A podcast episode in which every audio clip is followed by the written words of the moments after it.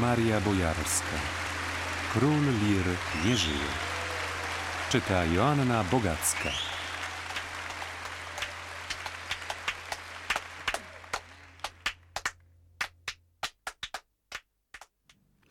A przecież prawdą jest, że kobiety w rodzinie Łomnickich często miały duży wpływ na poczynania mężczyzn. Opowiadał mi Tadzio, że jego ojciec, legionista i patriota, a później więzień i ofiara Oświęcimia, na początku okupacji po prostu załamał się psychicznie i powiedział do swojej żony chłopców trzeba będzie posłać do niemieckiej szkoły. Bo mogło mu się wtedy zdawać, że Niemców nikt nie pokona, a przynajmniej nie prędko. Ale żona, czyli matka Tadzia i jego brata Janka, popatrzyła ze zdumieniem. Marian, co ty mówisz? I nie było więcej mowy o niemieckiej szkole. Może więc istotnie cała ta partyjność to sprawka żony, która doszła do wniosku, że nikt nie pokona bolszewików i umiała przekonać o tym męża. Ale której żony?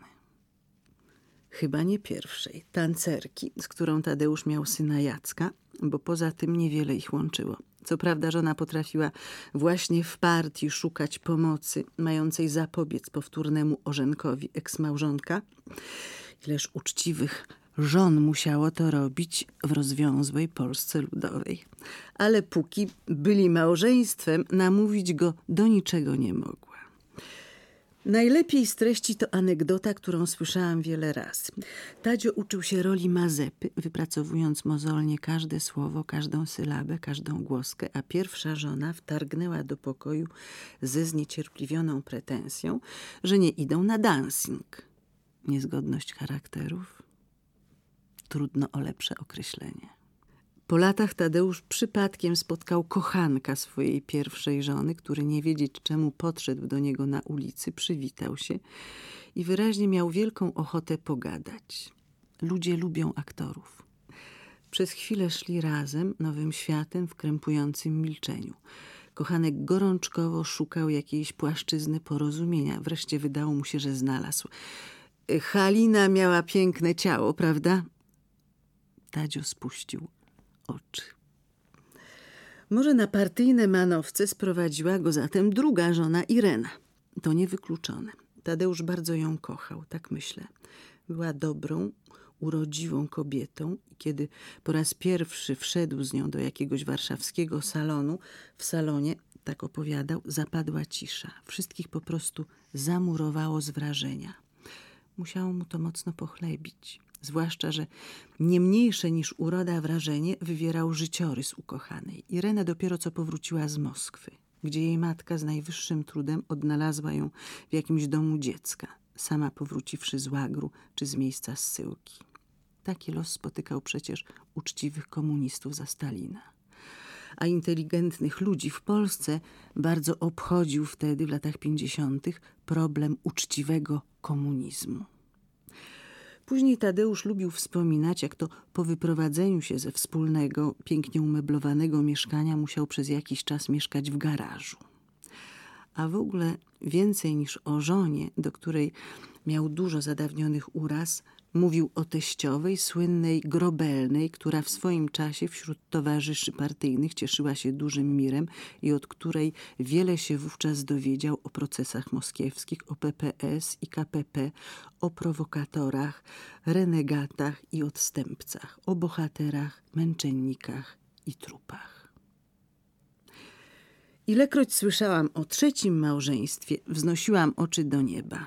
Jak można o własnej żonie którą człowiek wziął sobie, że tak powiem, na stałe, mówić, że się jej nie lubiło. To brzmiało infantylnie. To mi wyglądało na małżeństwo z rozsądku, czyli autentyczne zaprzaństwo.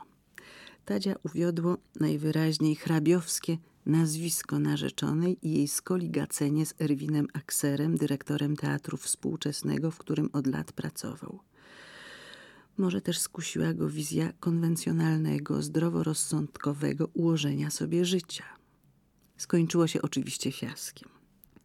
Więc też nie ma znaczenia, czy Teresa, trzecia żona, zachęcała go do działalności partyjnej, czy też przeciwnie, wszystkimi siłami starała się od niej odwieść. Po latach Tadeusz z niesmakiem wspominał głównie to, że jego trzecia żona na widok pająka czy ćmy po prostu zieleniała na twarzy. Nie lubiłam tego słuchać, bo ją pod wieloma względami przypominałam. Ja również zieleniałam w momentach grozy. Interesująca bladość pojawiała się na mojej twarzy tylko podczas sądu. Jaki czasem w przypływie dobrego humoru zwykliśmy urządzać nad pojmanym i uwięzionym przez Tadzia w szklance pająkiem. Najpierw w barbarzyńskim odruchu skazywaliśmy go na śmierć. Po chwili karę śmierci uroczyście zamienialiśmy na bardziej podobno humanitarną karę dożywotniego więzienia. A wtedy, jak w Kordianie, jak w operze za trzy grosze, pojawiał się nagle wyimaginowany posłaniec niosący ułaskawienie i pająk lądował za oknem. Teatr, po prostu teatr.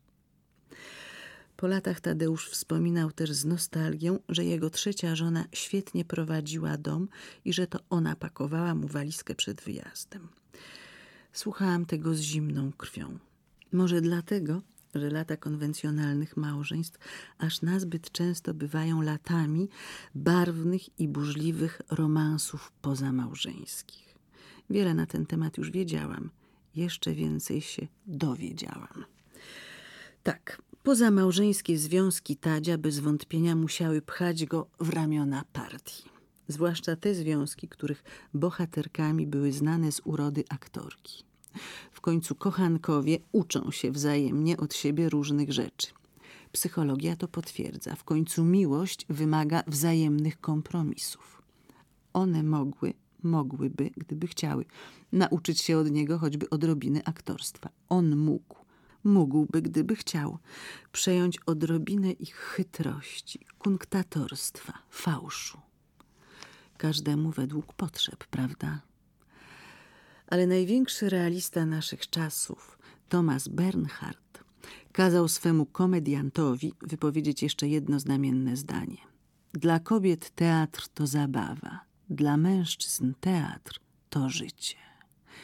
Tak w istocie było, tak jest.